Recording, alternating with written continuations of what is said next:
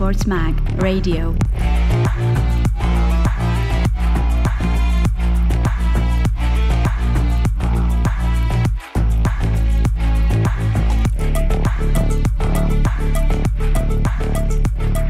Bentornati, bentornati amici ascoltatori di eSports Mag Radio, bentornati per un nuovo episodio del martedì che questa settimana è più ricco di notizie che mai, per questo mi tuffo subito nella prima che riguarda la Overwatch League.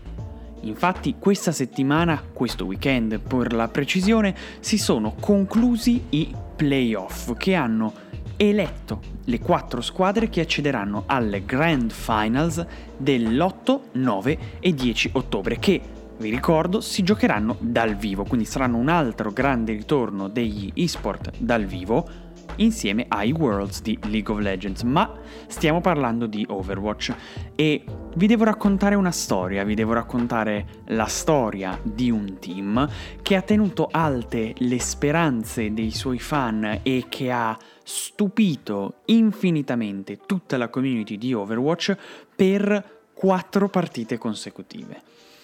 L'hashtag Justice is Served era diventato una speranza per molti più che i fan del semplice team dei Washington Justice, quindi della capitale degli Stati Uniti, ma anche per tutti quegli appassionati di Overwatch competitivo la cui squadra del cuore era stata eliminata dai playoff. Hanno giocato una buona carta i Washington Justice che è quella dell'ultimo arrivato, l'ultimo classificato,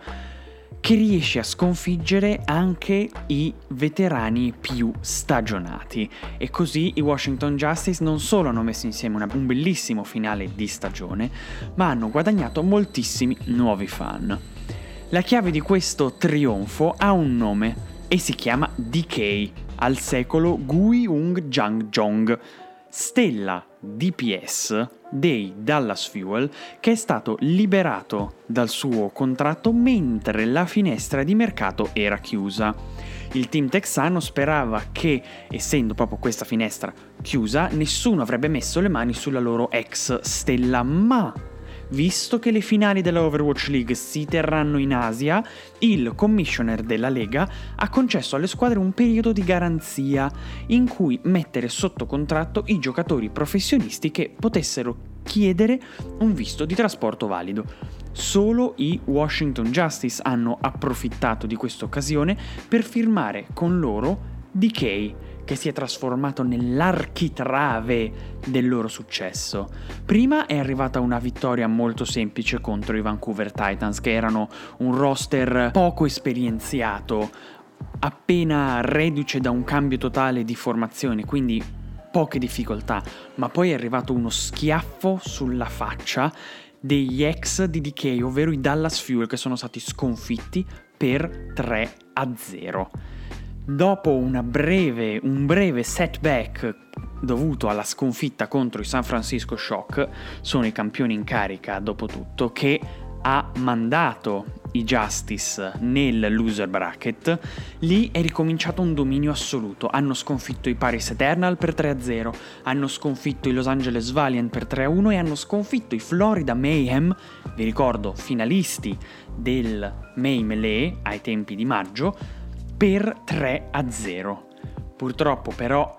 tutti i grandi sogni arrivano a una fine e la fine si chiama Philadelphia Fusions perché i Fusion avevano perso contro gli Shock per la finale del winner bracket, sono stati mandati al loser bracket e hanno sconfitto i Washington Justice per 3 a 0 garantendosi un posto alla Grand Final. È finita così la loro favola, ma i giocatori non faticano a descrivere, e i coach soprattutto, la stagione 2020 come la migliore nella storia dei Washington Justice e soprattutto il preludio a una stagione 2021 che avrà ancora molte sorprese da dare. Ma chi altro andrà in finale? Gli ex campioni dei San Francisco Shock si sono già conquistati il loro posto, seguiti a ruota dai Philadelphia Fusions. Per quanto riguarda il bracket asiatico, ovviamente gli Shanghai Dragons non potevano che dominare completamente la scena, portandosi a casa uno dei posti a disposizione e poi l'ultima grande sfida è stata tra New York Excelsior e Seoul Dynasty. I New York Excelsior reduci da una grande vittoria sui Guangzhou Charge, quindi un'ottima imposizione sulla scena, e i Seoul Dynasty reduci da una sconfitta contro gli Shanghai Dragons. Il gioco degli Excelsior è stato buono, ma non è stato abbastanza per sconfiggere i Dynasty al massimo della loro forma da mesi con Profit che si è dimostrato ancora il campione che è e la ragione per cui ha un contratto con diversi zeri per i Seoul Dynasty, dimostrando una versatilità per quanto riguarda gli eroi di danno veramente veramente mai vista. Grazie a lui i Dynasty sono in finale insieme ai Dragons, i Shock e i Fusions e ovviamente l'appuntamento è per l'8, 9 e 10 di ottobre. L'altra grande notizia relativa alla Overwatch League di questa settimana è che è stato annunciato l'MVP della stagione 2020. Si tratta niente meno che di Fleta, DPS per gli Shanghai Dragons e ha vinto per la sua incredibile versatilità con gli eroi di danno. I caster dicevano una e una sola frase parlando di lui, ovvero Fleta is meta. Fleta è il meta perché qualunque fosse stato l'eroe di danno scelto dal meta, o perché gli aggiornamenti lo avevano pre- prediletto o perché gli altri erano bannati, Fleta lo portava in campo e dominava assolutamente ogni partita. Oltre a portarsi a casa un premio da 100.000 dollari, ora Fleta entra nel club più esclusivo della Overwatch League, ovvero tutti coloro che sono stati incoronati MVP insieme a Jonak e Sinatra. Cambiamo subito notizia e parliamo di un grande, grandissimo ritorno, ovvero quello di Tyler Ninja Belvis, superstar del gaming, che ha annunciato settimana scorsa il suo ritorno su Twitch. A monte c'è un nuovo accordo pluriennale con la piattaforma di Amazon di esclusività, ovviamente, dopo che la carriera su Mixer, la piattaforma rivale di Microsoft, è finita in modo brusco dopo che Mixer ha annunciato la chiusura di tutti i battenti. Ninja ha iniziato quasi dieci anni fa il suo percorso da gamer professionista Dieci anni dopo e 40 milioni di fan dopo, guadagnati principalmente grazie a Fortnite, di cui ha anche ricevuto una skin esclusiva che lo rappresenta, quindi è diventato un pilastro della community,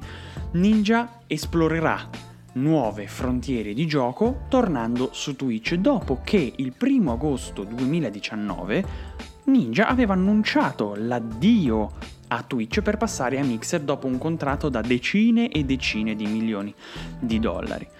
Ha portato un grandissimo boost di visualizzatori e visualizzazioni sulla piattaforma di Microsoft, ma si è fermato lì. Anche altre aggiunte come Shroud o Ewok non sono state sufficienti e la piattaforma ha dovuto chiudere i battenti. Ninja si è destreggiato un pochino con una carriera sportiva per cui ha militato nel roster dei T1 per quanto riguarda il competitivo di Valorant e poi ha fatto un cameo in un nuovo film della Disney a tema gaming, ma nient'altro si sapeva tranne che l'ex gamer aveva tentato una live su YouTube che aveva fatto 160.000 spettatori contemporanei, quindi si è ipotizzato che Ninja si sarebbe trasferito sulla piattaforma di Google. Così non è stato perché Twitch se l'è riaccaparrato, se l'è ripreso, le, se lo tiene stretto con le unghie e con i denti, perché oltre ad essere un grande intrattenitore è anche un brand eccezionale che garantisce visualizzazioni e visualizzatori su tutte le piattaforme che popola.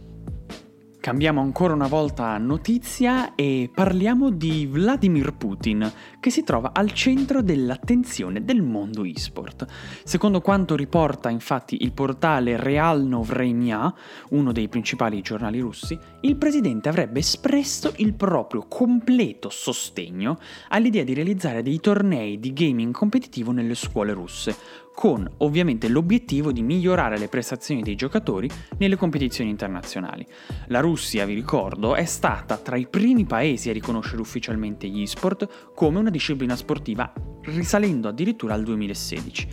Adesso l'obiettivo si deve essere spostato nel promuovere una cultura delle radici degli sport, le cosiddette grassroots, per legittimarle ancora di più e permettere la crescita di sempre più affermati campioni sportivi nelle più diverse discipline che con l'emergere di nuovi titoli e nuove fanbase continuano a crescere per cui fan di vecchi esport si appassionano a nuovi titoli senza abbandonare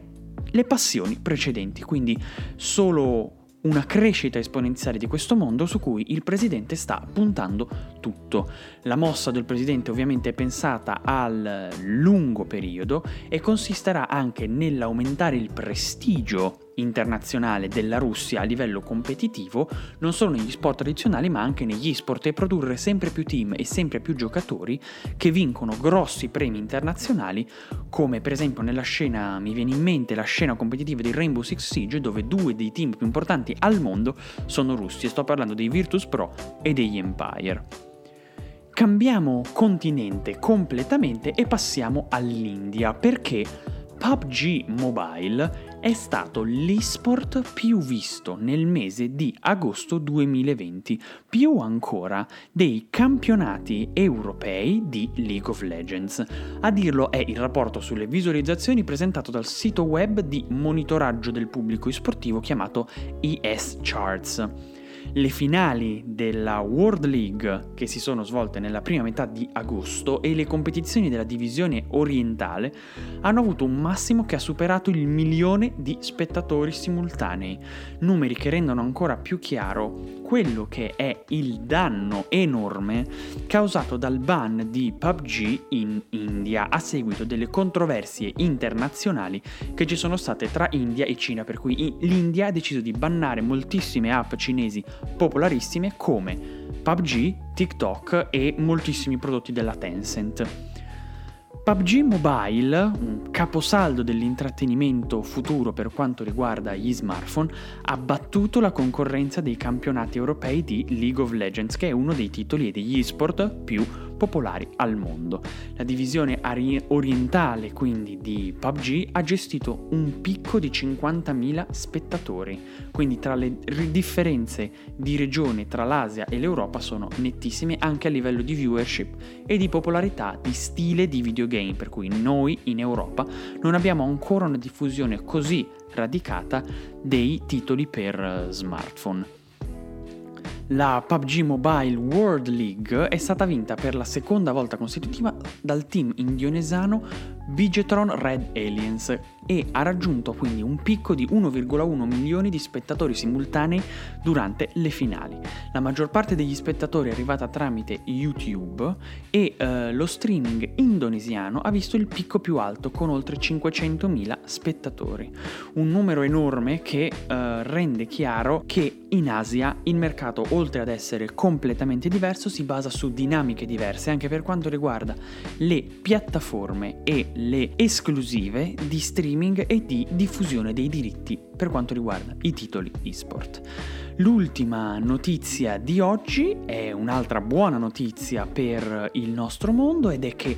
anche l'Ucraina si aggiunge al nutrito gruppo di paesi che hanno riconosciuto gli sport come discipline sportive. Lo ha annunciato Alexander Bornikov, vice ministro della trasformazione digitale dell'Ucraina, sulla sua pagina Facebook. In Ucraina gli sport stanno diventando un fenomeno di massa veramente, veramente velocemente e nel marzo del 2020 la squadra del club esportivo ucranio Natus Vincere ha vinto il principale campionato di Counter-Strike Global Offensive, chiamato anche CSGO, lo IEM di Katowice. Il team si è aggiudicato un premio di 250.000 dollari e lo scorso anno Alexander Simple Kostiliev dei Navi è stato riconosciuto come il miglior giocatore al mondo di CSGO. Quindi il movimento per portare gli sport alla ribalta come disciplina sportiva riceve una nuova candidatura,